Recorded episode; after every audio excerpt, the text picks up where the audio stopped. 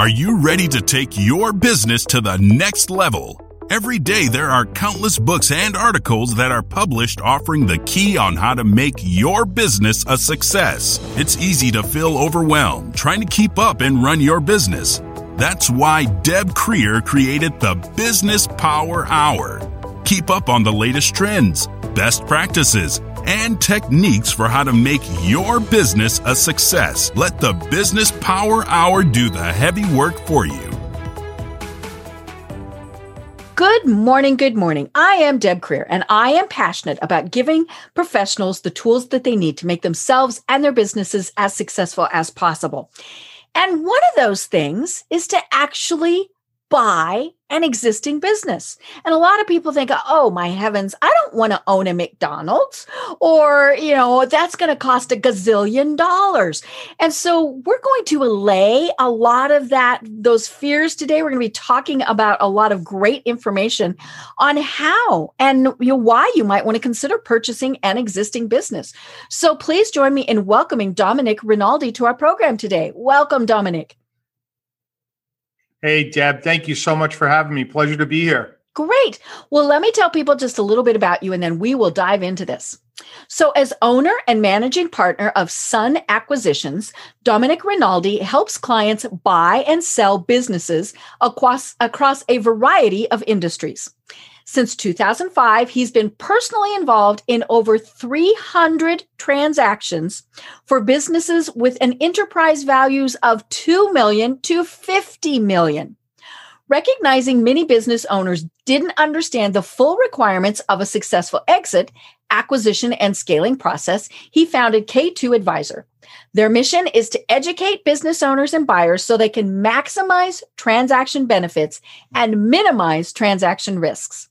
Domenic's an industry recognized expert who frequently shares his hard earned knowledge from the stage. If we ever get to go back to the stage again, right? In print and over the airwaves, including as the host of the popular M&A Unplugged podcast. So again, Domenic, welcome. Thank you so much. Pleasure to be here. Great. Well, one of the things that I always like to start with is to find out how my guests got to where they are today. So, yeah, what led you to determine that this is your passion in life?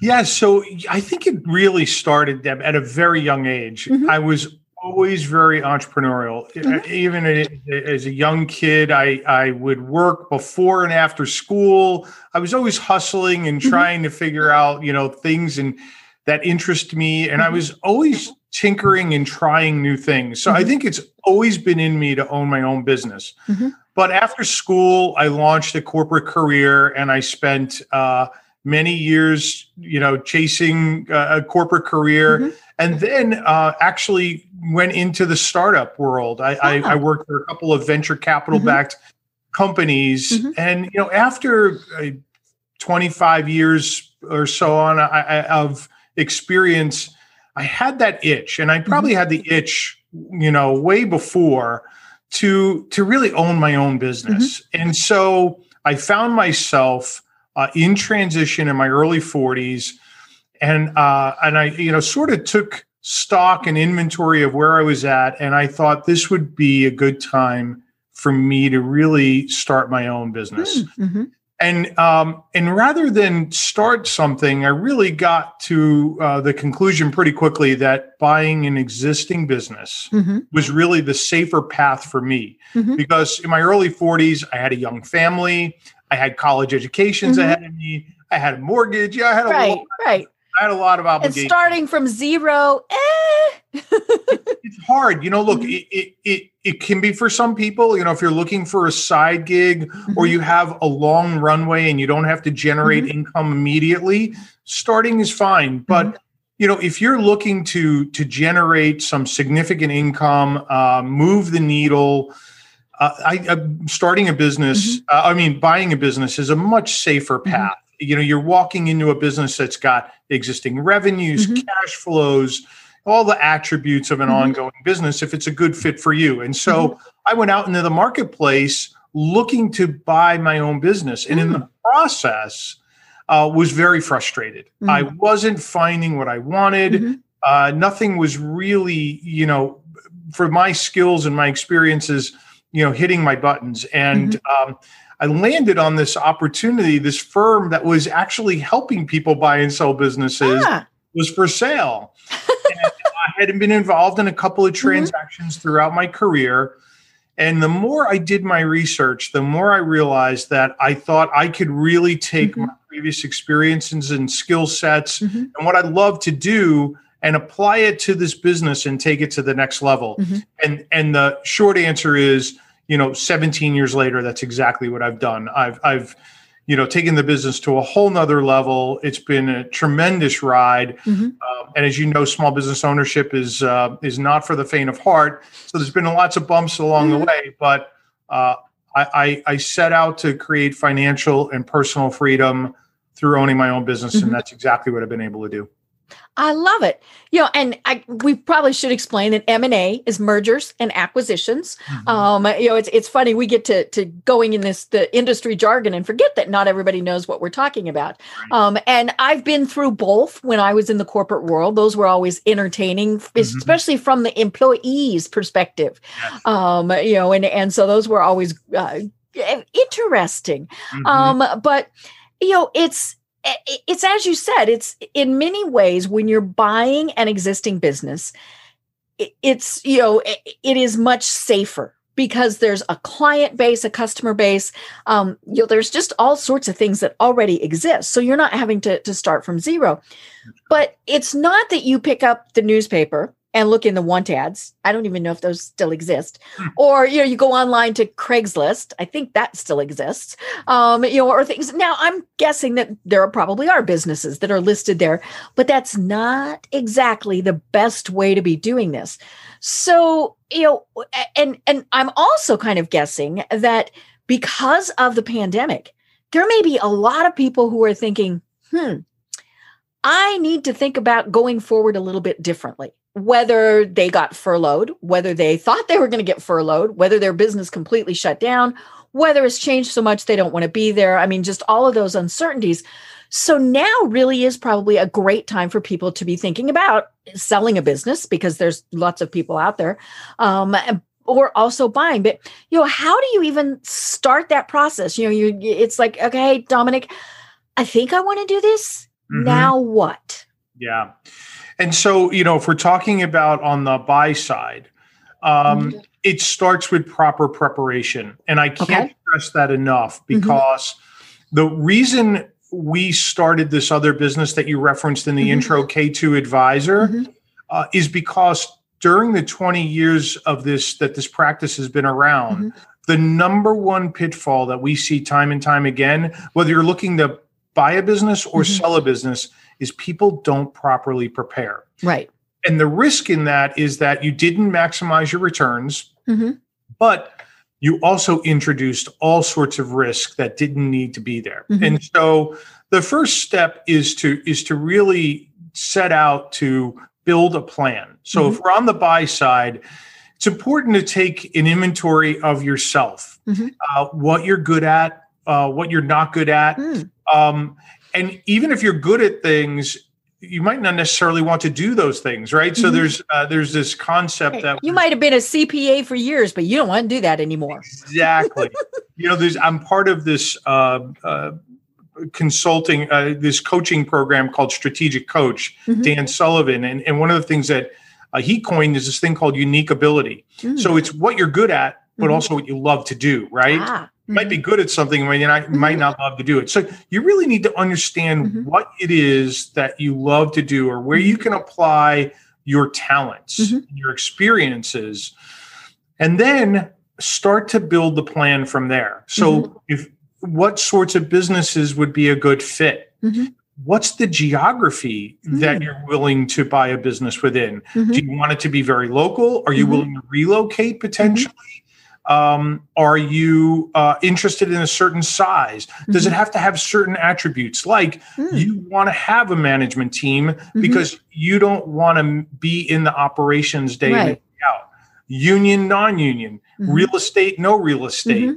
So, and the list goes on and on and on. Mm-hmm. And we help people think through mm-hmm. all of these things. So at the end of the day, what they have is a plan. Right how to go forward into Mhm. the marketplace.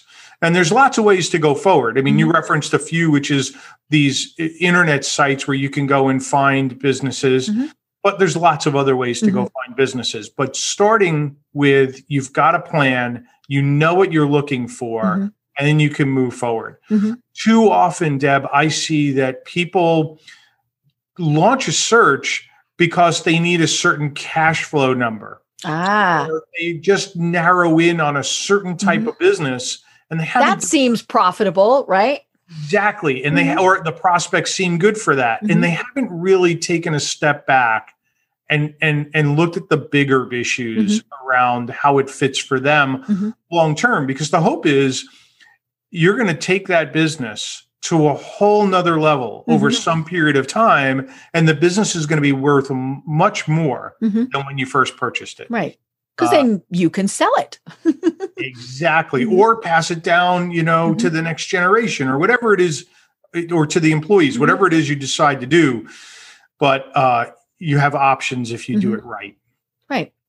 You know, and I know a lot of people, you know, I joked about buying McDonald's. I mean, they do, the franchise obviously is an option. Mhm. Um, you know, you can buy into, and there's, you know, anything and everything that are out there. And I'm guessing some of them are getting pretty inexpensive right now, especially if they've been in, say, the hospitality realm. Um, but when you buy a franchise, you're, it, it, but it, there's lots of other things that you have to consider, you know, and and I think a lot of people don't understand that. They think, you know, okay, well, I can advertise the way I want, or I can do this, or I can do that, and in a, in a lot of cases, no, that is just not the case. yeah you know so we don't really do a lot of franchise uh, yeah, franchises are a different animal. they are a different animal and and they are a good fit for certain Mhm. people right uh, it i i, I kind of consider it the bridge between starting something and Mhm. buying a business that isn't part of a franchise Right. you know when you look at starting something Mhm. uh the, my knock against starting a business is the statistics are just not good Right. Oh You- yeah. 50% of all Mhm. startups fail inside of three years. When you get out to five years, it's over 75%. Mm-hmm. Yep. So the failure rate is so high, you could have Mhm. spent so much money Mhm. trying to get some success Mhm. and you wasted it all when you could have applied that towards buying an existing Mm-hmm. business. I think franchises are so, you know in the middle, right? You're Mhm. you're buying into a model that's hopefully proven. Mhm. You're walking into systems and processes and you know if you're a first-time business owner, you don't have to guess at all of that. Right. Your so- marketing is done for you. Your hiring processes are done for you. All of those various things. Uh, you know, the marketing, I don't so much, maybe it depends. You know, McDonald's, yes, but you know, there are so many franchises that don't do marketing for you. Yeah, a lot of people don't even realize some businesses are franchises. Exactly. And so the challenge I have with franchising is once you do learn the processes and the systems and you get conversant and all of that, you're typically giving away somewhere between 7 to 15% of your top line revenues Mhm. Um, as your fees to Right. the franchise system. Mhm. You got a big silent partner. you have a very big silent partner and and when you think about that 7 to 15% with the average being somewhere around you know 10% that's a lot off the Right, top right. line most businesses barely make 10% Mhm. in profit margins Mhm. you know and it, so you're giving a lot away off the top Mhm. Whereas if you buy an existing business that isn't part of a franchise Mhm. you're not giving up those percentages now you Mhm. give something up right but you hope that the previous owner Mhm. has built processes and systems and trained employees so Right. you're walking into something Mhm. that uh, you know is is somewhat turnkey Right. So, you know, why wouldn't I just, you know, see a for sale sign uh, somewhere and go, "Oh, I think I'm going to go buy that business." yeah Why why is it that I don't really want to be doing this by myself? Yeah well first off um, any business that puts a for sale sign out you have to be very worried right. uh, and here's why in the world of selling businesses it's a very confidential process Mhm. unlike real estate you know real estate you put signs out Mhm. you want it to be blasted everywhere there's an mls in business sales there's nothing like that Right. and, and there's a reason for it is you don't want anybody to know the business is for sale Mhm. you don't want your employees to know you don't want your You don't want your customers to know because they're going to go, hmm, maybe I should go somewhere else. Exactly Mhm. right. and so there aren't for sale signs Mm-hmm. out and so you, you have to you really have to uh, beat the bushes you know finding the right business I, I tell people all the time is like trying to find a job Mhm. And it takes it can take a long time Right. it's not a two month process it could be six months to several years hmm to find the right fit and um, and the way you go about it really depends on what you're looking for Mhm. uh, largely and and you know is, is it an industry sector that you're look at Mhm. geography and then you can build your plan from there Mhm. Right.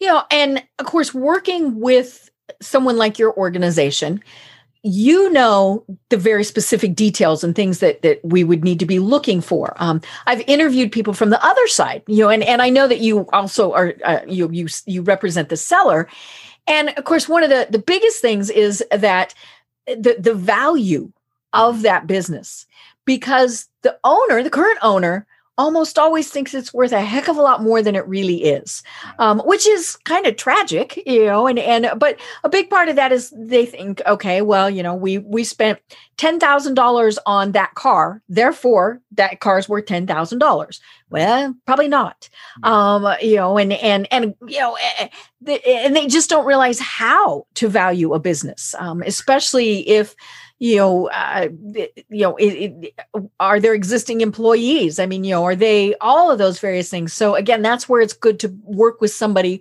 who's been through this process and knows how to do it. yeah and and you know Deb, my my uh, cautionary tale here is that you should know the value of your business at all times Mhm. uh, it, it is so critical because to not know is just flying blind Mhm. and the cautionary tale here is that you may think you have 10 or 20 years of runway to, to run that business to Mhm. then maybe sell it or pass it down to the next generation. But I could give you any number of stories where people have life's thrown them a curveball Mhm. and all of a sudden they weren't prepared Right. and selling the business becomes their only avenue to getting past the curveball Mhm. And uh, and they haven't done all the things they need to do to maximize value and they didn't even know what the value was Mhm. just uh, just a couple of months ago i had two partners in my office they've run the business for Mhm. 30 years one partner is ready to retire the other one is just not ready to go Mhm. and they asked us to do a market opinion of value. So if we if we were taking the business to Mm-hmm. Okay. market, Mhm. um, what would the business value be? Mhm. And we did that exercise for Mhm. them, and we delivered the results. And they And- weren't happy. A partner that wanted out of the business Uh-huh. was e- so displeased, right? I mean, he he had a number that was three times the number Mm-hmm. we delivered to him. Mhm. Now the partner that was staying He's like bonus. yeah, this is a great deal. But the reality was that because the number wasn't sufficient for the partner who wanted to Mhm. retire to leave, he's now stuck in the business. right. Right. And they either have to grow that business or that partner that wants to retire just has to live with the lower number. Mhm. And if they had learned this, Mhm. even just 10 years ago, they would have had time to do something Right. to either build up the value or recalibrate their expectation. And you know, when you get hit with that reality, when you're so close to the moment that you want to leave, it it's just too Mhm. late. There's there's not a lot you can do to move the needle at that Mhm. point in time. So that again is why we started K2Adviser. Mhm. We're trying to get ahead of the curveball, help educate people very early on Mm-hmm. in their business ownership cycle to understand the value and then get it updated every Mhm. couple of years. Mhm. And when we do that, we also give people the things that they can do to move the needle on value. Mhm. Here are the seven things that you can improve. And if you move the needle in these in these seven areas, without growing the top line revenue at all, you're going to improve the value of your business. Right. That sort of stuff is invaluable for Mhm. people to understand. Mhm. Well, and of course, understanding that is just beneficial to the business in general, you know, whether they want to sell it or not. So, you know, maybe part of the, you know, it, it could be that it's something like, you know, you need to invest in real estate.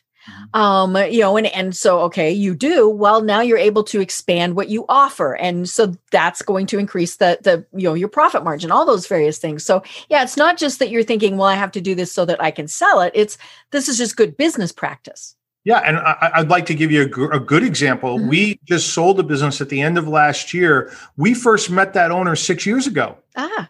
And six years ago, we did this mm-hmm. exercise mm-hmm. for him, and he's like, "Oh my goodness, this is not enough. Mm-hmm. I, I, I can't, I can't sell the business now." Mm-hmm. We're okay, great. Here's the roadmap. Here are mm-hmm. the things you need to do. And over the course of the next six years, we did an annual update mm-hmm. and we checked in, gave him the roadmap on things mm-hmm. to do. And it wasn't just around the finances, right. it was operational stuff mm-hmm. as well. Mm-hmm. Like there were legal things that he could do that uh-huh. would make the business mm-hmm. easier to transfer mm-hmm. to a new owner. So we went through all those things. And every year he moved the needle in some way. Fast forward, you know, six years later, he had gotten the business to the number that was good mm-hmm. for we took it out to market mm-hmm. and we got six offers on that business. Wow. And he sold that business in in record time mm-hmm. and he walked away with a really mm-hmm. nice with a really nice deal. But there's a great example of he did the work mm-hmm. early, put in the time to move the mm-hmm. needle, did it, and then he walked away at, at the number that he wanted and needed. Right. right you know and and again it's just good business strategic planning you know because you're planning for growth which is what you should be doing all along. Yep, exactly. Exactly you know and and we hear the sad stories about you know somebody passes away yes. and the widow the widower the children whoever you know they think okay this is a million dollar business mm-hmm. and they get a hundred grand or you know all of those various things and and you know and and of course the hard part for the you know whether it's a tragedy or not you know the the the business owner i mean they put so much blood sweat and tears into the business that you know they want it to be worth that million that 2 million that you know that whatever and when it's not it's very disheartening to them exactly and you know your your comment about uh, you know someone dies and, and leaves the business to the family I, I have a situation a couple of years ago a gentleman was diagnosed with brain cancer mm. he had five years to prepare the business mm-hmm. he couldn't do it oh he, he just couldn't do it. And I actually mm-hmm. invited a psychologist to come on our podcast mm-hmm. To talk a bit a mm-hmm. bit about that. Like mm-hmm. what where's the mental block in people knowing that there's a date on the mm-hmm. calendar and they still didn't mm-hmm. prepare? He he didn't want to admit there was a date on the calendar. That's and that's really it is people don't, you know, it's a mortality thing and, and there's a lot to that. The sad part of that is uh, the business wound up in the hands of his two daughters, mm-hmm. uh, who really couldn't run the business. Mm-hmm. Uh, they brought it to us to sell. Inside of six months, the business had lost seventy percent of its value. Ooh. And along the way, one of the mm-hmm. one of the daughters got sick from the stress mm-hmm. of having to deal with this. Mm-hmm. And what's really interesting is they had begged their father to do some things during mm-hmm. that period of time to prepare the business for succession and he just wouldn't do it. Mm-hmm. And so there's a live example of they lost mm-hmm. so much value. Mm-hmm. So not only did they have to mourn the loss of their dad, but then they had to deal with the right. turmoil mm-hmm. of having to settle the business mm-hmm. and uh, very uncomfortable. And there, mm-hmm. and it could have been avoided. Right. You know, and uh, even if he had just said, I'm not going to do it, you know, so we're just going to get out that might have actually been easier. Um you know and and you know or you know i mean there's there's so many things especially if you have you know employees family all of those. I mean you know y- you might have employees that good golly they want to buy it. Um you know and, and that's where it comes back to the whole confidentiality thing. You know are you letting your employees know you know all of those things? And sometimes those things work out sometimes they don't. Mm-hmm. um you know if, if you've got an employee that says whoa you're selling the business i want out they were probably looking for an easy way out anyway um you know and and but yeah it's it's so interesting you know to, to go through all of these things. But it's you know again it's it's all about planning and and just making sure that you have thought through the process. So what are some other things that you want to be thinking about if you're going to buy? I mean you know is there a, a wrong type of business to buy you know so um there there are yes and and it all comes down to you personally right mm-hmm. like the, uh, i see people sometimes chase a business Mm, because of uh, the industry that it's in mhm, or the uh, cash flow that it's Mhm. generating, but it's not a good fit for them. mm, And um, you know, and so you know, an easy example is somebody who's spent their career uh, in distribution, mhm. all of a sudden wants to buy a manufacturing business. Mhm. Well, where's your skill set? Right.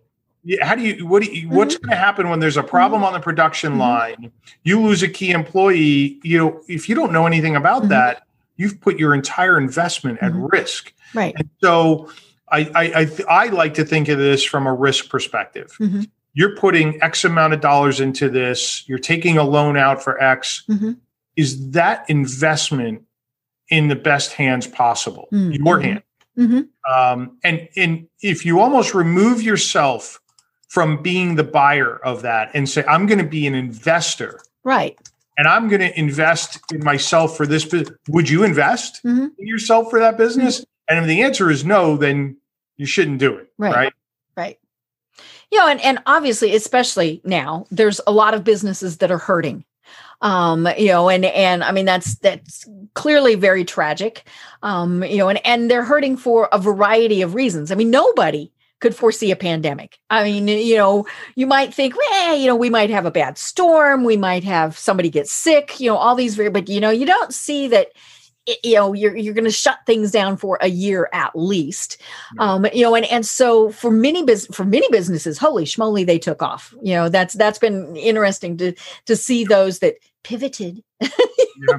the, the key word of 2020 Yeah. and and really embraced all of this. But you know there there unfortunately were a lot of businesses that struggled. And so is it a good idea to buy a struggling business so it's a great question and you know you very much nail uh, hit the nail on the head i mean this is almost a tale of haves and have nots some businesses have benefited incredibly from the pandemic Mhm. and others are really struggling. Mhm.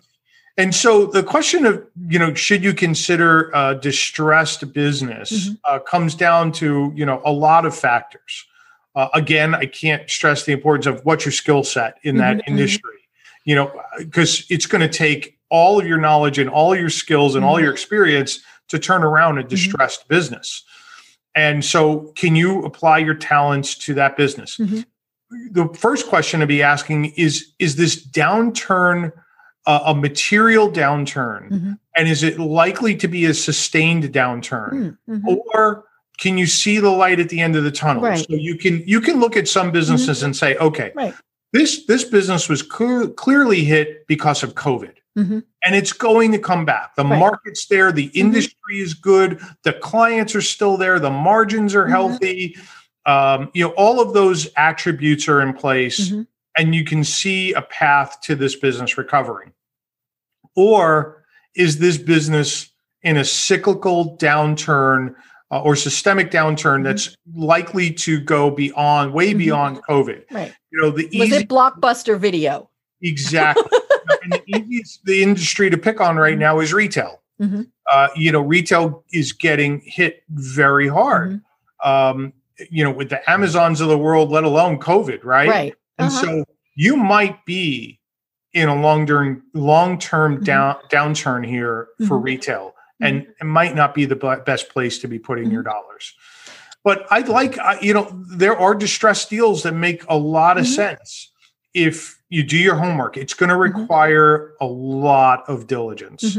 Uh, it don't shortcut the diligence. Mhm. Don't make assumptions that you you know you shouldn't be making. Right. Oh, it's just the- COVID. no. Yeah, exactly. Mhm, follow the trail, Mhm. hire experts mhm, who can help you do models and figure it out Mhm. and you know make sure that you know exactly what Mhm. you have and you have a path to mhm. getting healthy. And the last thing I'll mention is never underestimate how much working capital you're going to need because when you look at one of the top 3 reasons businesses fail, they Mhm. don't have enough working capital. Right. So make sure you're going to have enough working capital to to withstand whatever that downturn Mhm. is, and maybe even another downturn. Mhm. Right. Well, y- one of the things you mentioned was do your homework. How much do they have to disclose? You know, as as the seller, you know, it- it- it- you know, like when you buy a house, they have to disclose that you know the dishwasher doesn't work or you know they've got termites or or whatever when they're selling a business you know do they have to disclose all of that yeah, so there's something in the final agreements that the buyer and the seller sign. There's something called reps and warranties Mm. and indemnifications. Mhm. These reps and warranties are basically uh, what the owner is rep- representing and warranting in the business to be true and accurate. Like, for example, I own 100% of the company. Mhm. That's a rep, you know, Right. that's a rep, Yeah. right? Um, uh, you know, there are, there have not been any lawsuits and there are no threatened lawsuits. So you're going to have to, you know, the lawyers are going to work on all of those Mhm. reps and warranties.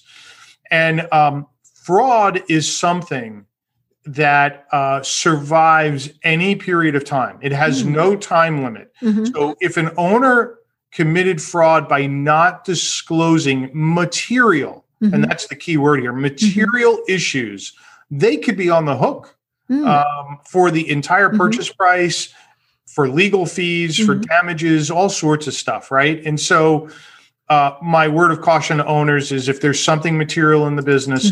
Disclose it right and disclose it early in the process Mhm. because it will only cost you money if the buyer goes down the path Mhm. really far because you're going to be spending money on attorneys and accountants as well. Mhm. Disclose anything that is material to the business very early on. Mhm. Let the buyer digest it and figure out if they think they can withstand whatever that material issue is. And so, you know, there is liability for an owner not disclosing material issues. That said, due diligence is the realm and the responsibility of the buyer. Mm. So the buyer needs to ask for all the proper things Mhm. to get all the you know information uh, that to help them make the Mhm. right decisions. And this is where surrounding yourself with good mergers and acquisitions uh, advisors Mhm. really helps. A good Right. accountant, a good attorney, Mhm. M and A advisors like ourselves who do hundreds of Mhm. deals and know all the places that you should be looking. Mm-hmm. Right. By there's a whole new level to all of this diligence with COVID, Mhm. and which has made diligence Mhm. even more important and a longer process. Right, right. You know, and yeah, it is, as you were saying, you know, we, the common person, we have no idea where to, to look. I mean, you know, are there liens against the business? Have they taken out loans on, say, equipment? Um, you know, all of these various things. Uh, trademarks. I mean, you know, that's that's one of the the big things. And and you know, does the trademark transfer? And how do you, you know, all of those those various things. You know, you can't just Google it. I mean, this is No. not something you're watching a YouTube video about, folks.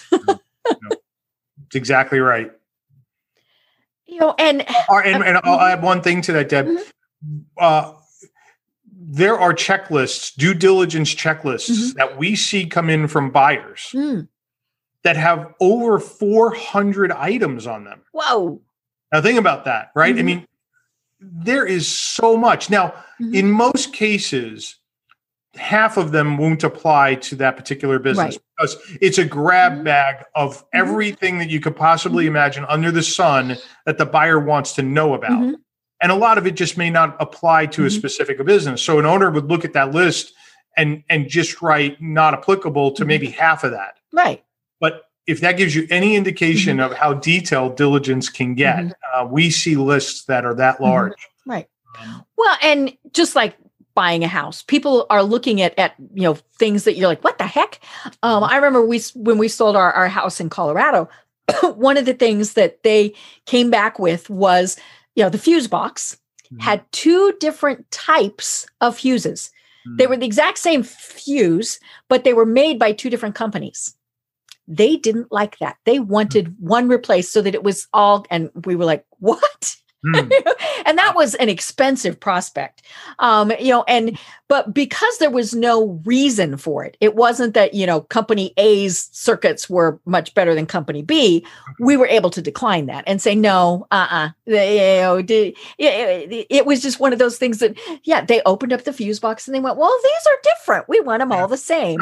um, you know, and and but I'm I'm sure you have that with businesses too, where they're thinking, okay, you know, and and the uh, and then and the opposite too, where you're like, you know, okay, this is something really important, and the buyer's like, eh, whatever.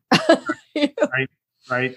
Yeah, because most people don't do this very Mhm. often in their Right. lifetimes. You know, once or twice maybe in their lifetime.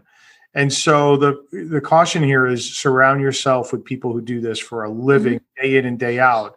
They will protect you and Mhm. you know help you you know from going down a path or falling into the common Mhm. pitfalls that can be avoided, which you know could really destroy your returns Mhm. and create all sorts of risk. Right.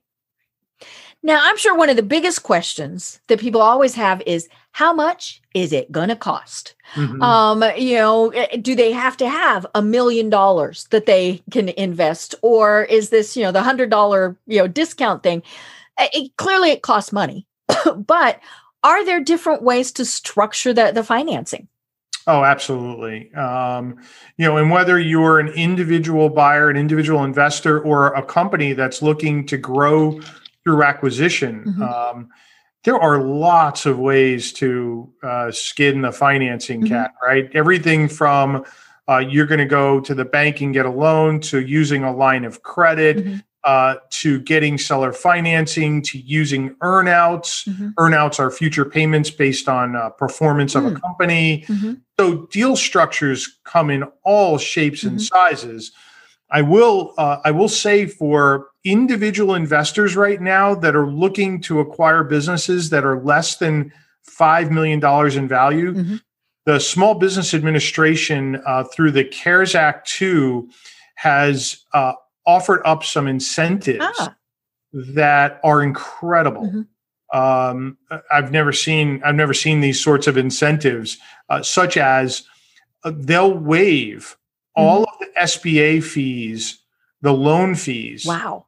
uh, which could be very substantial Mhm. on a three million dollar transaction. Mhm. You could be talking about a hundred thousand dollars of fees. Mhm. All of that's waived. Mhm. The SBA will also pay the first six months of principal and interest Wow. on loan. And it's not added to the back end. Mhm. I mean, it is paid for you with Mhm. no tax liability. So Hmm. it's not like you're going to get taxed on those dollars. It is paid for you Mhm. up to $9,000 a month. Wow. And the other thing that they did as part of CARES Act 2 is they increased the amount of working capital that a buyer can get in an Mm-hmm. acquisition.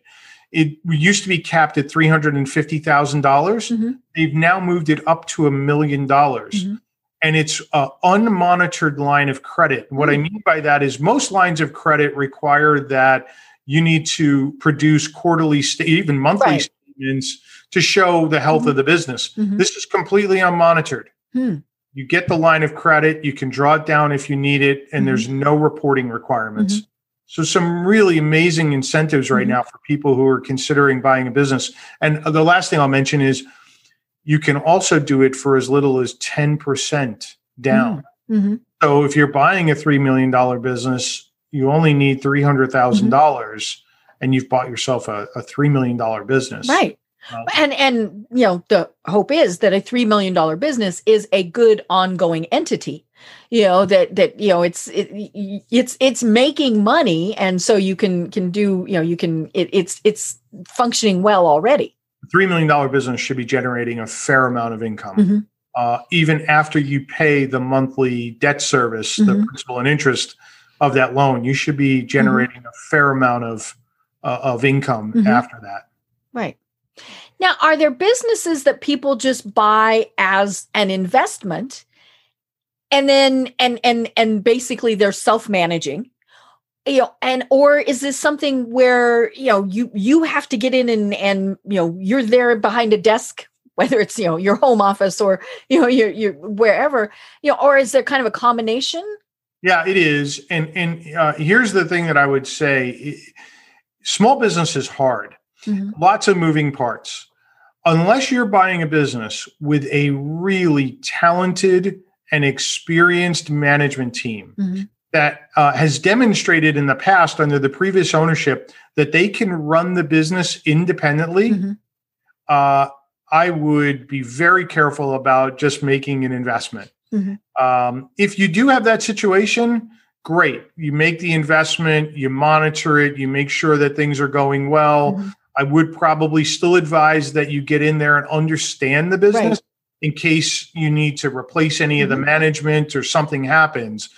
Uh, but by and large, when you're talking about a you know business is under ten million dollars a Mhm. purchase price, typically we see that the investors are going to get in there and roll up their sleeves Mhm. and and have some part of that business. Right.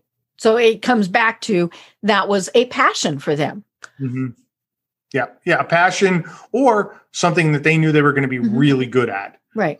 Uh, and and would enjoy. It, it's funny. I was talking to a guest one time, and and you know we've all heard the saying, you know, if if if you're doing what you love, it's not really work. Yeah. And he hated that saying. He just absolutely hated it. He said, "I do what I do because I love what I do outside of here." Yeah, yeah. And you know, and, and I thought, you know, he's got a point. Yeah. You know, we might we might do what we do so that we can do what we love. Yeah. Um, you know, and and and that really was it for him. You know, I I don't remember what his business was, but he loved to travel. He loved to, you know, spend time with his family, all of those various things. And his business allowed him to do that. I totally agree with that statement. By the way, um, I, I the passion debate comes up a lot, Mhm. and um, I don't think you could just follow your passion when you're buying a business. Mhm. Uh, I bring it back to what are you good at, Mhm. What do you experience at, and where can you move the needle. Mhm. Right, and it may not be completely what you're passionate about, and that's okay. Mhm. Uh, because I think I, I totally agree with that. Whoever that person was, there's lots of passions outside of the Mhm. business that you should be following. Your your your business sh- should be working for you, Mhm. not the other way around. Right. Right.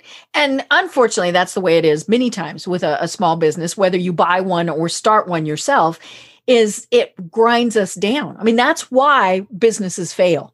You know, we, it, we just run out of steam, we run out of time, energy, money, you know, all those various things. And it's like, I'm just going to go flip hamburgers at McDonald's. I, you know, I just want somebody to tell me what to do.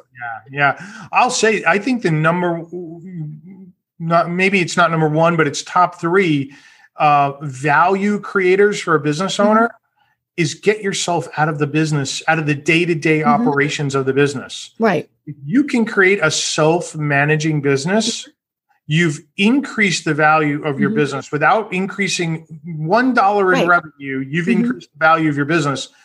And I promise you, Mhm. you're going to be a much happier, you Mhm. know, human being. Right. Yeah. I mean, you know, there there are obviously people who love going into the office, working on that that business every single day, you know, all those various things. But don't you want a vacation? You know, I, I mean, all these various things. And if you're on vacation and you're worried the excuse me, the whole time about what's going on, then you got it, you've got lots of different problems there. Totally. Absolutely. So, you know, we're, we've been thinking about this. We think we might have the capital. Yeah. How do we decide that it really is time to pull the trigger on this? Yeah. That is such a personal question, right? um, I have a, I have a saying that um, you, you've got to have some cowboy or cowgirl in you to Mhm. be a business owner. Um, is really not for the faint of heart, and you have to be okay with risk. So you know, sitting down and having an honest conversation with yourself, Mhm. uh, with your family, Mhm. right? If you have a family Mhm. or a significant other or spouse, whoever it is, Mhm. To make sure that you've got the support of your network and it's really in your heart uh, because it is not easy. Uh, I mean, look, anybody who bought a business in 2019, look what they were faced with. Oh, yeah. I mean, Good or bad. good or bad. That's Mhm. exactly right because you might have all these opportunities and Mhm. not have the money to to Right. Maybe you were, say, Zoom. exactly right Mm-hmm. and so um you never know what's around the corner so you have to really understand and be comfortable with the Mm-hmm. fact that you know the buck stops with you Mhm. uh and if you're okay with that uh then it's just a matter of Mhm. finding the right situation uh, at the right Mm-hmm. economics uh, that you think you can take to the next level Mhm. Right. You know, and and it it you know, we've been saying it over and over again. It is about planning. Mhm. Um, you know, and and how you're going to be doing things and how you do things once you've made that that purchase too you know and and i keep thinking about you know when when i worked for uh you know in, in corporate america and we went through a bunch of mergers Mhm. and, oh those were actually worse than acquisition. And we had one really funny acquisition. I mean it was it was one of those things where so giant giant giant insurance company. Uh-huh. and we were this was about the point in time where where websites were really taking off. Okay so i'm dating myself here. Mm-hmm. um but so we had hired a firm and you know here design these websites. They didn't work fast enough. So we bought them you know, we, they, we, all of a sudden we were their only client. Hmm. Um, you know, and, and so that's kind of, you know, but I mean, clearly that's, that's a cash thing, but, yep. but then we went through some mergers where, you know, some similar insurance companies merged with others. Yeah. And we did the horrible, awful thing for six months to a year of co CEOs. Oh yeah, no, no, no. no. Yeah. Did not work.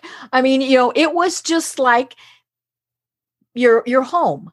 Mom tells you no so you go to dad yep. you know and and and you know or even worse you call grandma grandma! You know?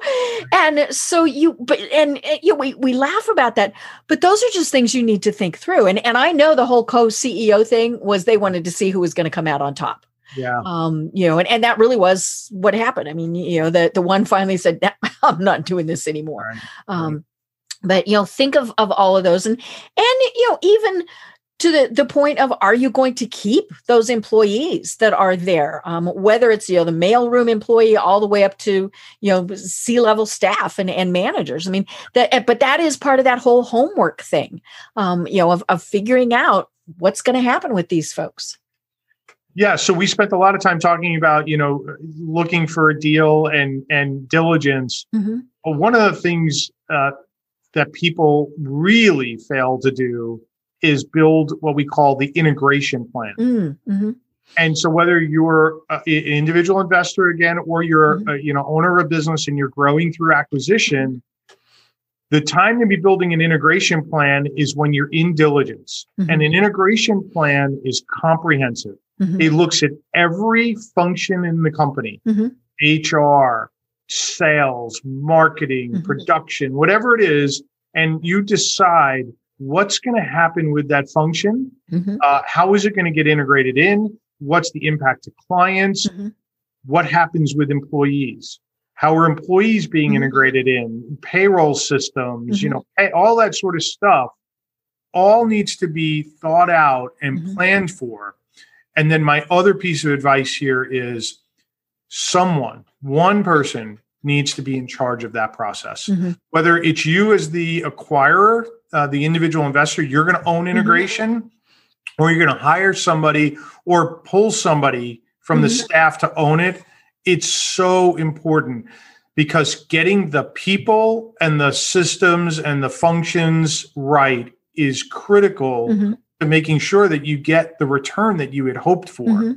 Uh, and having a communication plan that underlines all of that, underlies mm-hmm. all of that, is important. Mm-hmm. And you need to know how you're going to communicate to people, uh, not only what you're going to say, but how what the frequency is, mm-hmm. what what the mediums are. Mm-hmm. Is it going to be in person? Are you going to do emails? Are you going to do combination? What are you going to do? Have that all laid out mm-hmm. um, so that you have the you know you've increased your odds of success. Right. You know when you do consummate transaction. Mm-hmm. Most people buy the business and then they they're they're at the closing table and they're like, okay, now what do we do? Right. Uh mm-hmm. You lost. Mm-hmm. Let's have a pizza party and let's pull everybody together. Mm-hmm. No, no, no, no, no. Mm-hmm. You need to be thinking that, you know, months in advance mm-hmm. so that you have this plan how soon you know i mean we were talking about the fact that you know much of this has to be confidential for a variety of reasons yeah. but is there a point where you can meet with the senior team mm-hmm. the the top clients i mean all those various things yeah so uh, my advice is you never want to meet with the clients that's mm-hmm. that's just uh, that's a third rail as far as transactions go mm-hmm. unless mm-hmm. there is some sort of consent that is needed from a client. Ah. Um, so there's a mm-hmm. contract mm-hmm. and it's not assignable mm-hmm. under a change of control, mm-hmm. and you have to get consent. Mm-hmm. Um, outside of that, you just you never want to go down that path mm-hmm. with clients. Right, because you just gave them a big negotiating Oh my god, absolutely. Mm-hmm. You get you gave them runway. Um, and oh, oh, by the way, you know, we might think that the deal is going to close in two weeks or a month. Can't tell you how often we've seen a deal that was planned to close next week, mm-hmm. and all of a sudden the lawyers found an issue or an issue popped mm-hmm. up, and the closing gets delayed by right. a month, two, three mm-hmm. months. You've now given these mm-hmm. clients you know this opportunity mm-hmm. to think about well is this the right thing for mm-hmm. us should we be looking for another vendor yep.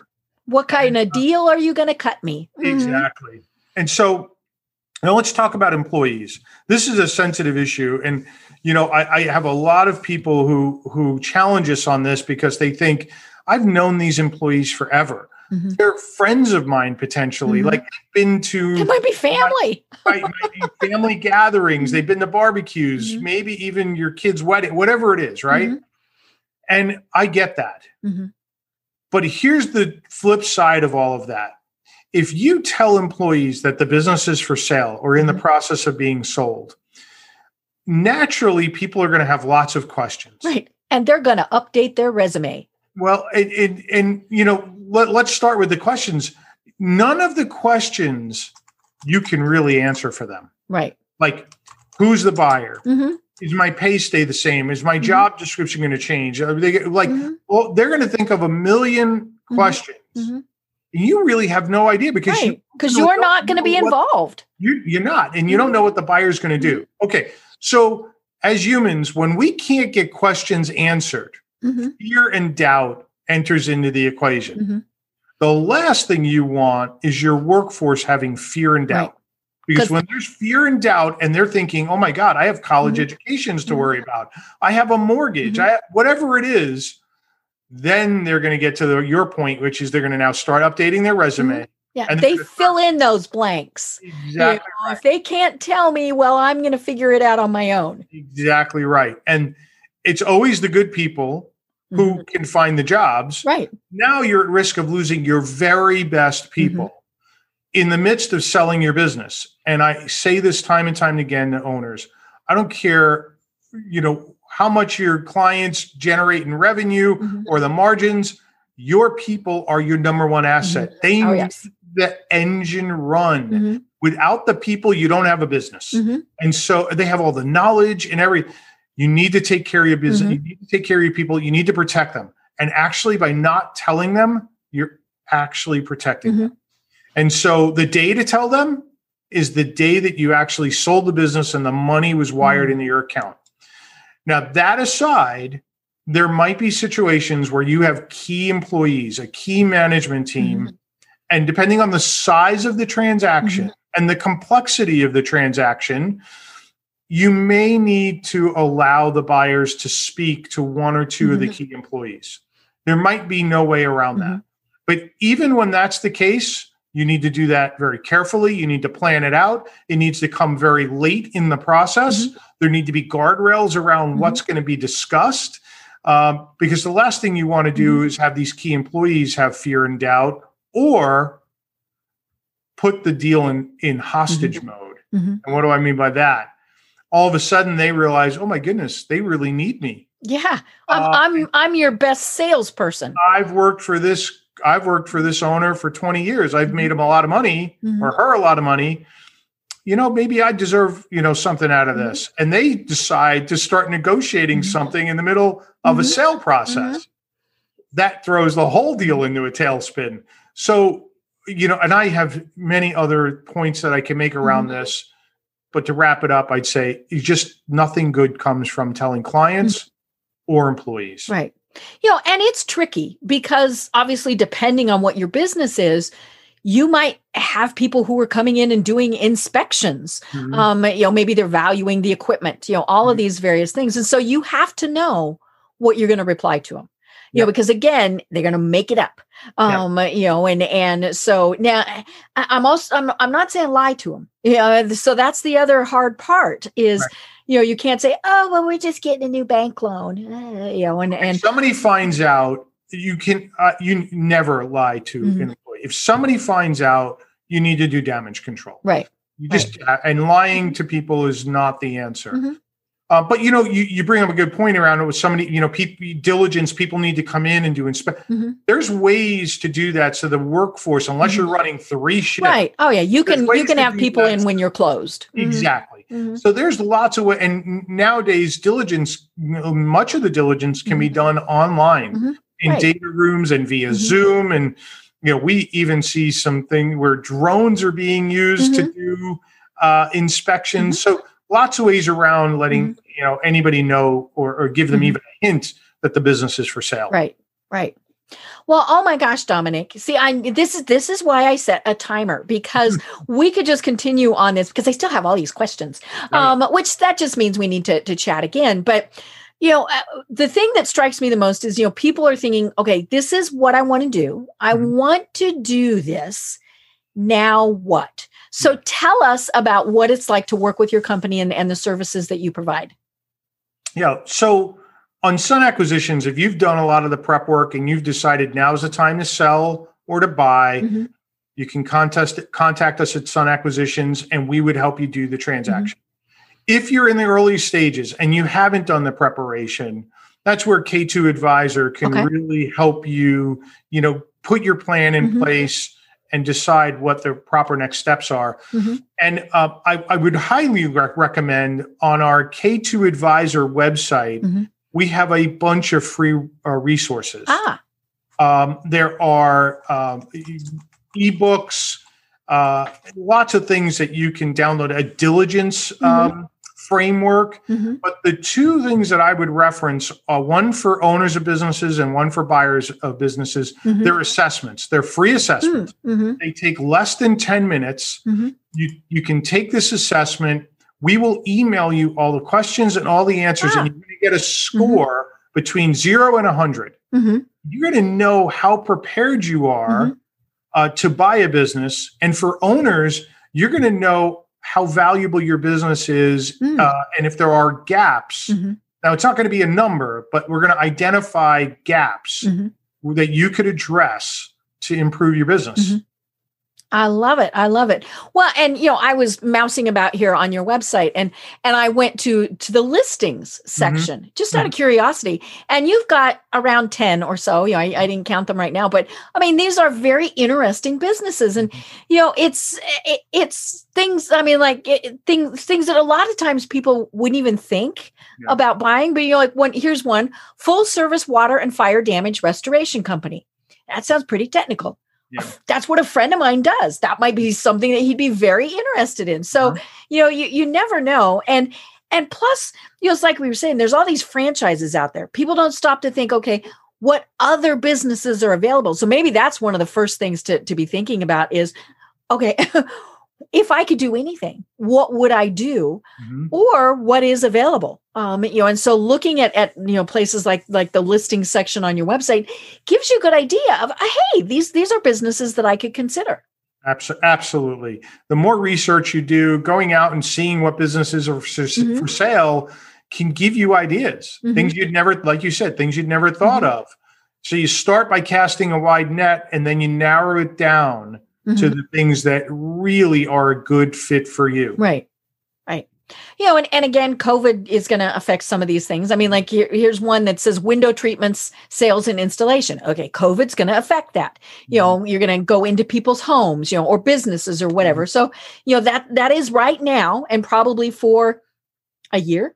That's going to be part of the due diligence but that's also you know if you're if you're safe with that then you're just providing a level of safety that people are going to like Yeah. so you know that's that's not a bad thing Yep. Yep. And interestingly enough, that business took a hit because of COVID, Mhm. but it's come roaring back. right yeah because all these people are looking around going oh god this is horrible exactly right. That's exactly right. We are spending more money now. My, all of my clients that are in the home improvement business, oh yeah businesses, they are Mhm. doing incredibly well. Hmm Unbelievable. Yep. Yeah. I mean, there are definitely businesses that that you know are are doing so well. I mean, Mhm. you know, whether it's a big business like Lowe's or you know the the you know a, a- a small landscaping company that just has one truck, Yes. you know, or the the blinds installers, all those various things. I mean, it's it's it's been amazing how people have have you know accepted this and gone, oh, okay, well now here's what we're going to do next. Exactly. Exactly. Well, tell people how they find you and how they connect with you, Domenic. You know, I think the easiest thing to do is uh, if you have any interest or questions, or you just mm-hmm. don't know where to start, email me. And the okay. way to reach me is D Rinaldi, D R I N A L D I, mm-hmm. at sunacquisitions.com. Perfect. I love it. I love it. And I found you on LinkedIn. Um, so you know that's always a good place to connect. Um, but but this is great.